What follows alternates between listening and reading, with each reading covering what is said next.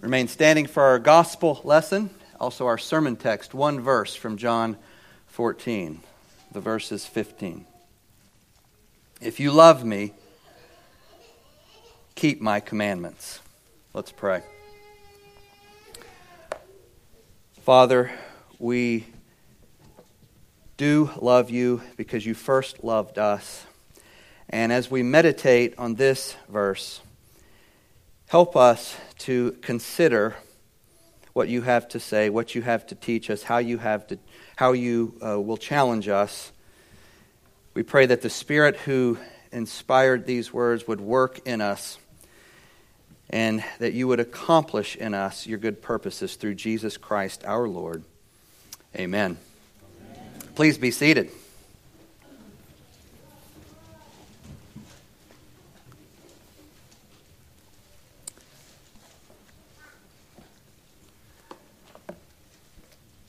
The title of today's sermon is If You Love Jesus, You Will Obey Him. And this title, of course, is simply a paraphrase of John 14 15.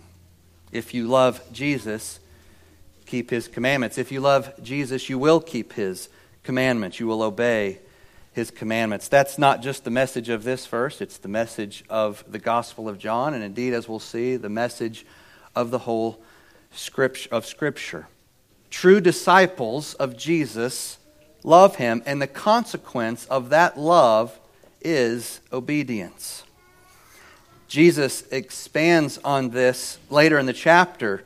Look down with your Bibles open in John 14. Look down at verse 21. He very quickly begins to expand on what he means here. He says there, He who has my commandments and keeps them, it is he who loves me. And he who loves me will be loved by my Father, and I will love him and manifest myself to him. And then again in verse 23, a couple verses down, John 14, 23, Jesus answered and said to him, If anyone loves me, he will keep my word. And my Father will love him, and we will come to him and make our home with him. So it's both a command, if you love me, keep my commandments, and a reality that if you love me, you will keep my commandments. And God reserves the best blessings, His best blessings, for those who love His Son. All things work for the good to those who love God in Christ. And another way of saying this is that God reserves His best blessings for those who are obedient to His Son to those who keep his word. Do you love Jesus? If so, you will obey him. You love Jesus only to the extent that you obey him. You can only claim that you love Jesus to the extent that you keep his commandments. People often talk to me about those in their lives who demonstrate little or no evidence that they actually know God. Perhaps you've had conversations like this as well. They'll tell me, well, my husband doesn't read Scripture or pray or go to church anymore, but I know that he still loves the Lord. Or they'll say, it's true that my adult daughter has been living like the world ever since she left the house but I know that she still loves Jesus. The problem with this is that it contradicts Scripture. It denies the words of Christ. A person only loves Jesus to the extent that he or she obeys Jesus. So if you love me, Jesus says, you will obey my commandments. Now, this is a simple, straightforward truth, but also a vital truth that strikes a decisive blow at a certain false teaching in many churches, including many Reformation churches. And the fancy word that this false teaching goes by is antinomianism. Antinomianism is the view that the commandments of Scripture really have no significant place in the Christian life. The idea is that we are saved by grace alone through faith alone, and we're not under the law. So there's no need to talk about the law. There's no need to talk about obedience and works and the fruit that follows faith, as James puts it in James 2. Now, the word antinomian comes from two words anti, anti, against, and the Greek word nomos, law, against the law. And antinomian is functionally against God's law.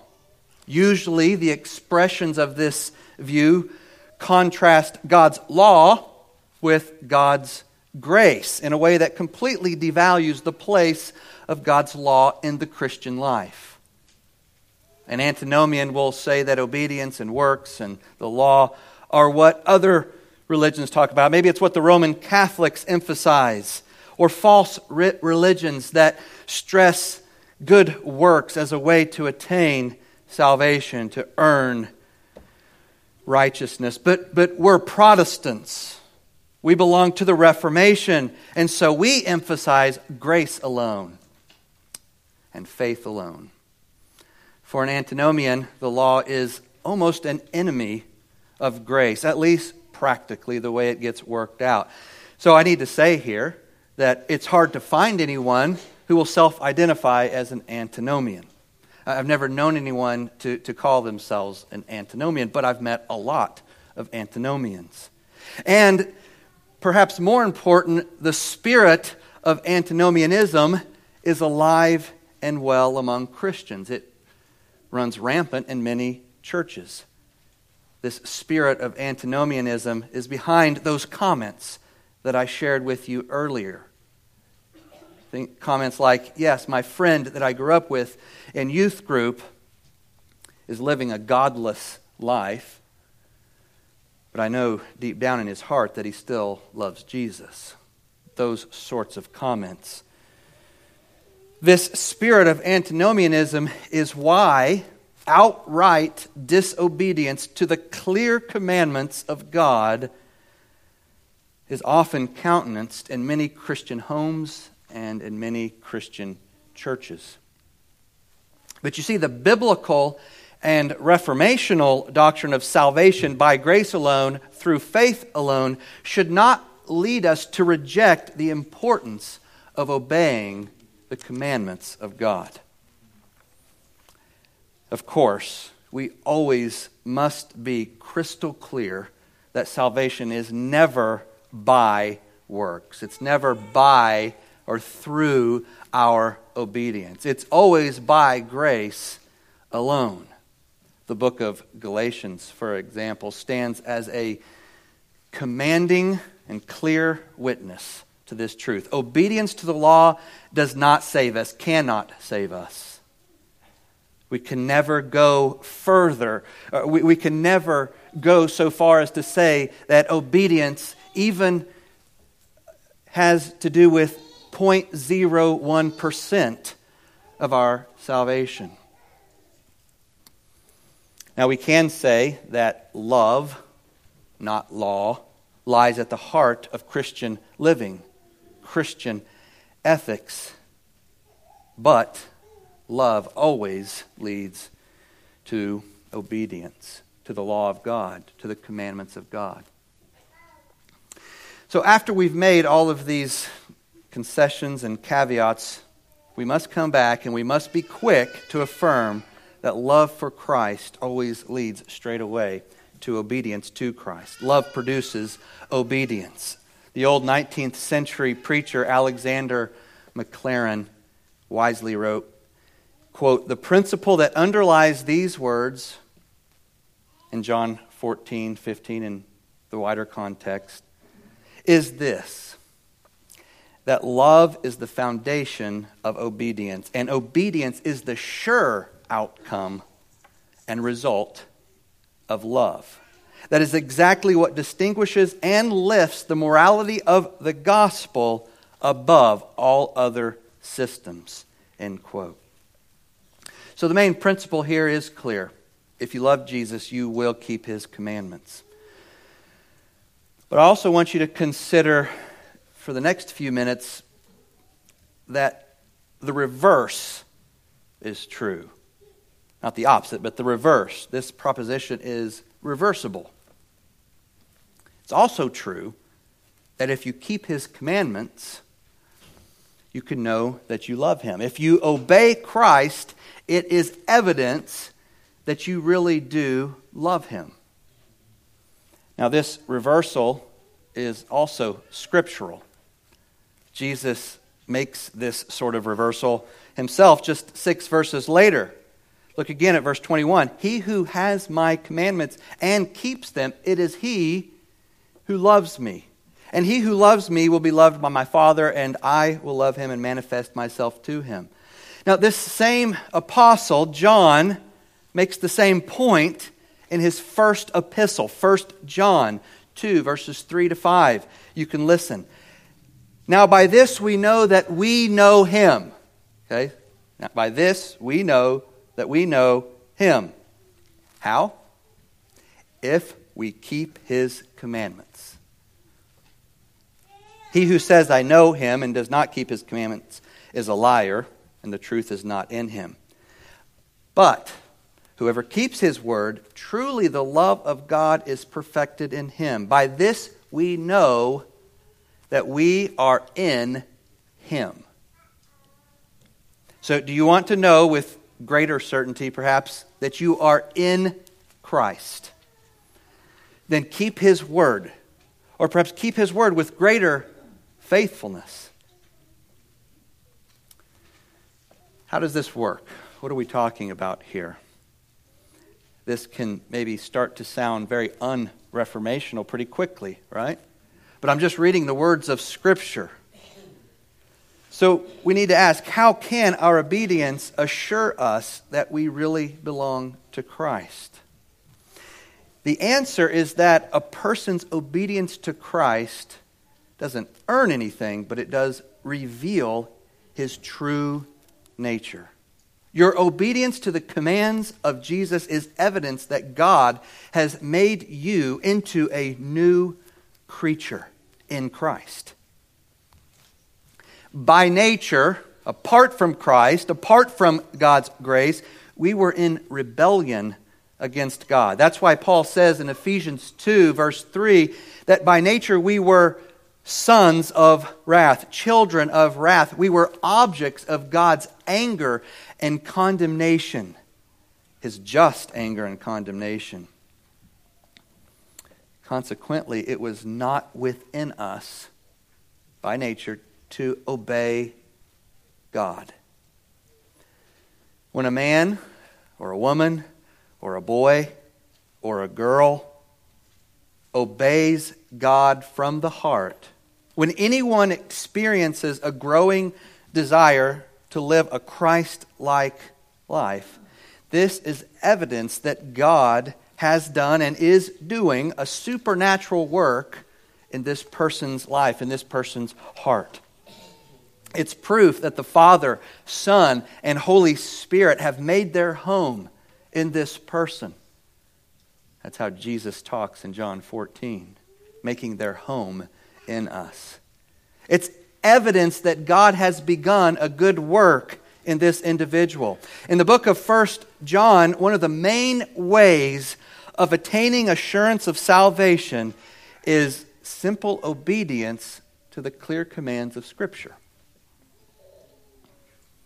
Saying no to sin and yes to righteousness. So take heart, fellow believers, fellow followers of Christ, and be assured of God's saving work in your life. Be encouraged by the growth in grace and godliness that the Spirit of Christ is accomplishing in you and has been accomplishing in you perhaps for some time now, for the last three months or the last three years or the last three decades. Now it's time for another caveat. None of this means that any of us will ever obey God completely, flawlessly in this life. We will someday, but not in this life belonging to Jesus, being in Christ truly, does not make you capable of sinless perfection. Hebrews 12 and verse 23 says that the righteous are not made perfect in this life. Our sanctification, our sanctification is not made complete until we die and go to heaven.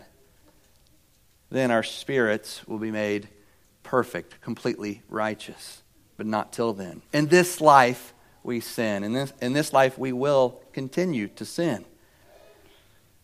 That's why the same John writes in another place in 1 John 1 8 If we say we have no sin, we deceive ourselves, and the truth is not in us. Nevertheless, if you detect within yourself a growing desire to please God, if, if you hate your sin more all the time, and this hatred actually, actually leads to repentance, if you increasingly long to be like Jesus, then God is at work in you. If you love Jesus, you will keep his commandments. And it's also the case that if you keep his commandments, you can know it's evidence that you love Jesus. Now that we've considered these two complementary truths, let's step back and ask a basic question What are these commandments of Christ? What are we supposed to obey? Well, many, many ways to answer that question. One legitimate answer to this question is that we're supposed to obey all of Scripture, right? all the moral commandments of God from Genesis to Revelation? And, and this answer, of course, is correct. Every bit of Scripture is the Word of Christ, the Word of the eternal Son of God, the Word of the Word made flesh. Therefore, it must be obeyed. Now, if we want to get more specific, we might say that we should that there should be a certain focus on the scriptures that were written after the death and resurrection of Christ, you see, the New Testament is the inspired interpretation of the Old Testament and the inspired interpretation of the saving works of Christ, which brought the Old Covenant to its fulfillment, to its goal, to its end. But I think we can narrow it down even more. In the previous chapter of John's Gospel, Jesus introduced what he called a new commandment. All right? Since, so, since we're talking about obeying the commandments of Christ in John 14, it would make sense to consider this new, important commandment that Jesus gives us in John 13. So, with your Bible still open, look up. You may have to turn a page, you may not, to John 13, verse 34. John 13, 34 says, Jesus says, A new commandment I give to you, that you love one another. As I have loved you, that you also love one another. And we, we can maybe smooth out that translation a bit and put it this way, as another translation puts it, the ESV puts it this way A new commandment I give to you, that you love one another. Just as I have loved you, you also are to love one another. So, so the command is to love one another, but it's also to love one another as Christ loved us. So it's Christ like love, it's a Christian love. In other words, if you love Jesus, you will love other Christians the way Christ loves you. So, do you love others? Do you love one another? I don't mean do you have a warm feeling toward others. The love that Jesus is talking about is practical, tangible, visible. You, you can assign a date to it. When we look at the rest of John's gospel, and indeed the whole of the New Testament, we see the genuine, that, that genuine love for others manifests itself in actions. Christ like love means more than sentimental thoughts and the best wishes for someone, it means action. In a sermon on this passage, Pastor James Montgomery Boice helps us understand this love and, and what it looks like. He breaks it down into the action of service and the action of sacrifice. And I think that's a helpful way to summarize, particularly what Jesus is getting at here in John, in these passages, these chapters in John that we're in, that we've been in. So, first, love for one another means service. This, this is clear from the context in which Jesus gives the new commandment. You remember at the beginning of John 13, Jesus divested himself of his garments, he wrapped himself in a towel, and he washed his disciples' feet. Remember the sermon on that passage, perhaps, where we talked about the symbolism there of, of him divesting himself of his glory and going to the cross. You'll also remember that the disciples, especially Peter, explicitly Peter, concluded that this was an improper thing for Jesus to do. And, and we don't get any sense that the other disciples disagreed with Peter. Foot, foot washing, you see, was the job of the most subservient of servants. Peter's, Peter's, Peter was so appalled that he actually objects. He says in verse 8, You shall never wash my feet. You're not a slave, Jesus. You are the Christ, the Messiah.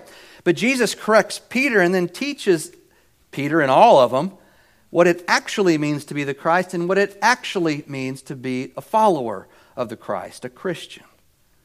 In John 13, starting in verse 13, Jesus says, You call me teacher and Lord, and you are right, for so I am.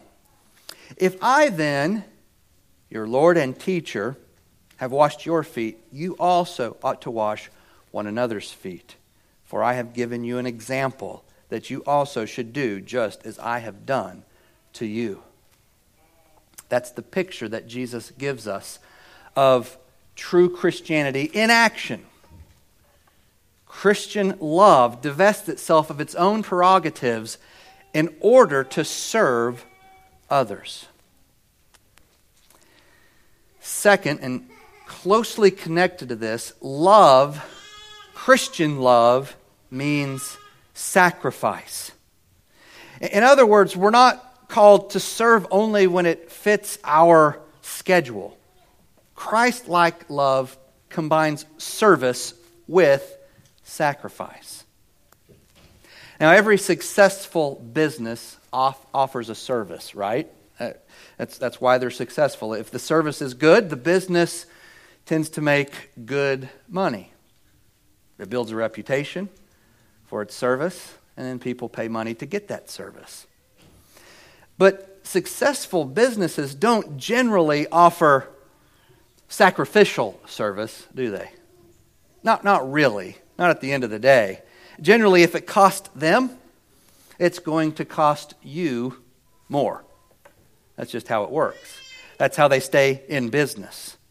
Their, their service might be good. Uh, you might decide that it's actually worth what they want you to pay, but it comes at a cost to you and at a profit to them. But biblical service doesn't work that way. That's not the logic of Christian service. The service that flows from Christian love is service that is not always convenient and that sometimes costs you much. In other words, it means sacrifice. And because you belong to Christ, you're called to serve at your cost. You're called to serve when you'd much rather be doing something else.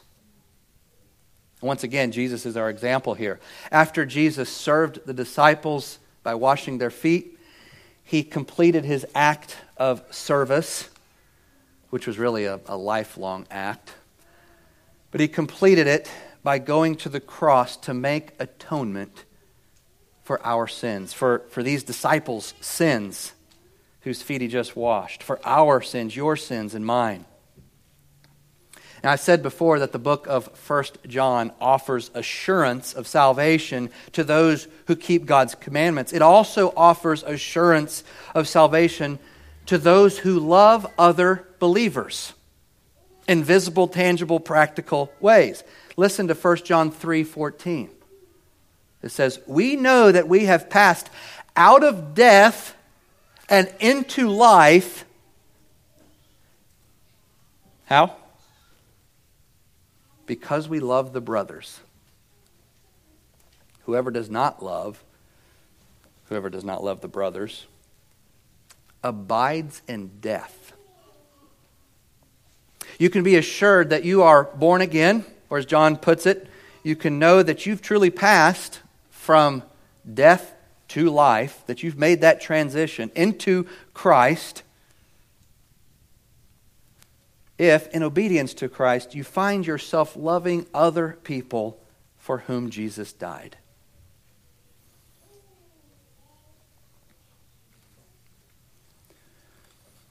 In closing, let's circle back to that conditional clause at the beginning of our verse. If you love me.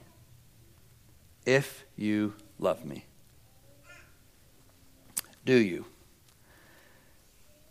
Do you love Jesus? Is there any evidence that you love him?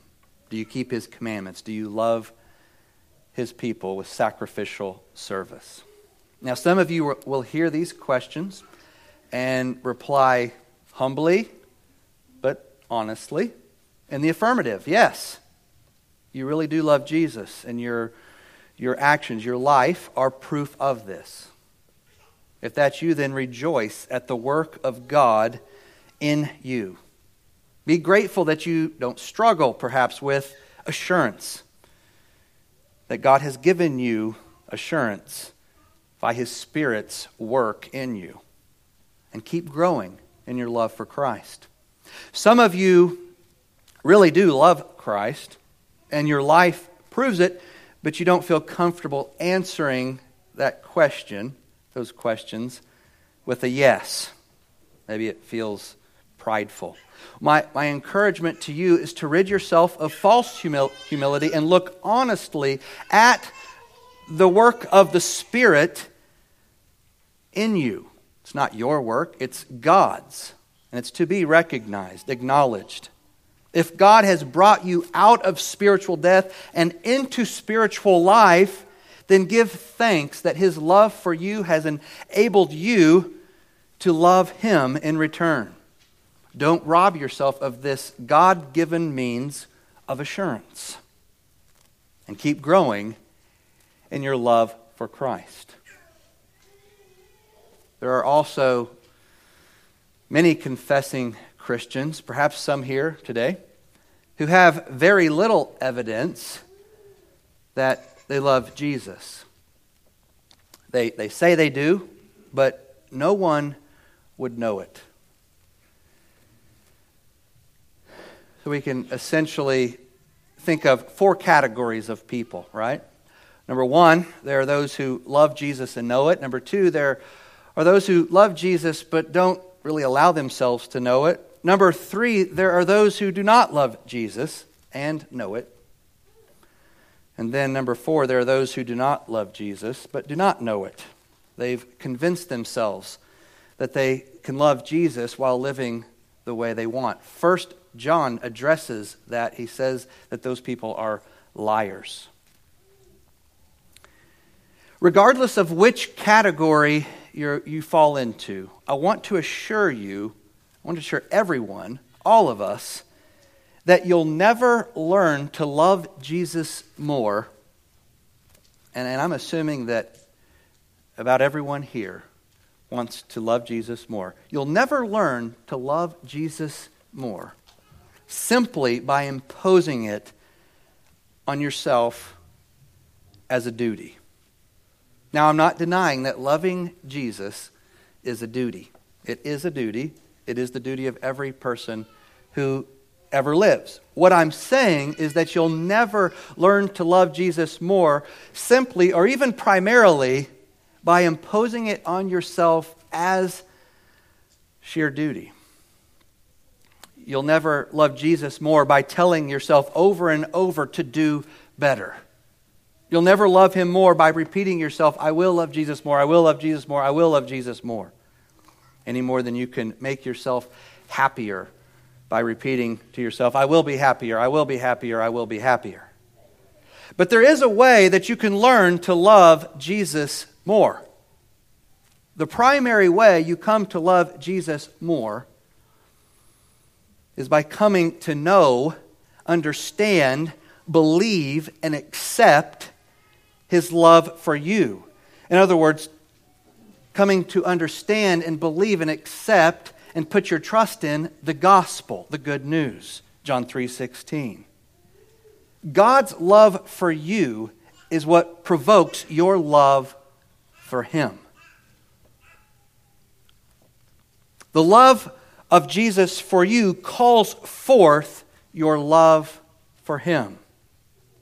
1 John 4:19 says that we love because God first loved us.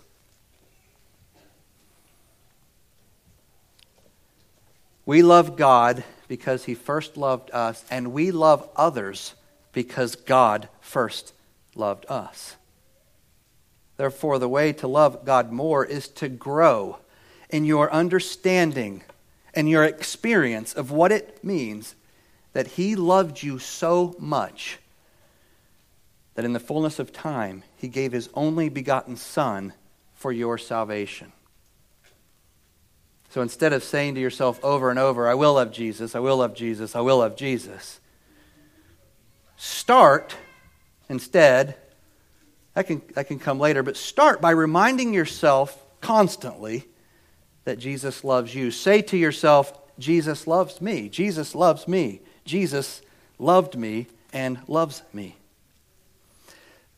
I've said for some time that my favorite song in the world is the children's song, Jesus Loves Me. Most people only know the first verse, but the second and third verses are my favorite. The second verse says, Jesus loves me, he who died heaven's gate to open wide. He has washed away my sins. Let his little child come in. And then the third verse Jesus loves me. He will stay close beside me all the way.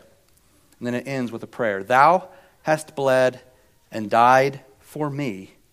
I will henceforth live for thee. Yes, Jesus loves me. Yes, Jesus loves me. Yes, Jesus loves me. The Bible tells me so. The cross of Christ tells me so. My baptism tells me so. That's the only way any of us can ever learn to love Jesus by recognizing and believing in what Jesus has done for us. He has loved you with perfect sacrificial love. He put his love for you on display, he put it into action. The just died for the unjust, the righteous died for the unrighteous, us. He has borne your griefs, he has carried your sorrows. He, ha- he was pierced for your transgressions. He was bruised for your iniquities. His punishment brought you peace. His stripes healed you. You can love Jesus because he first loved you. So love Jesus because he first loved you. And because you love Jesus, you will obey his commandments. Let's pray.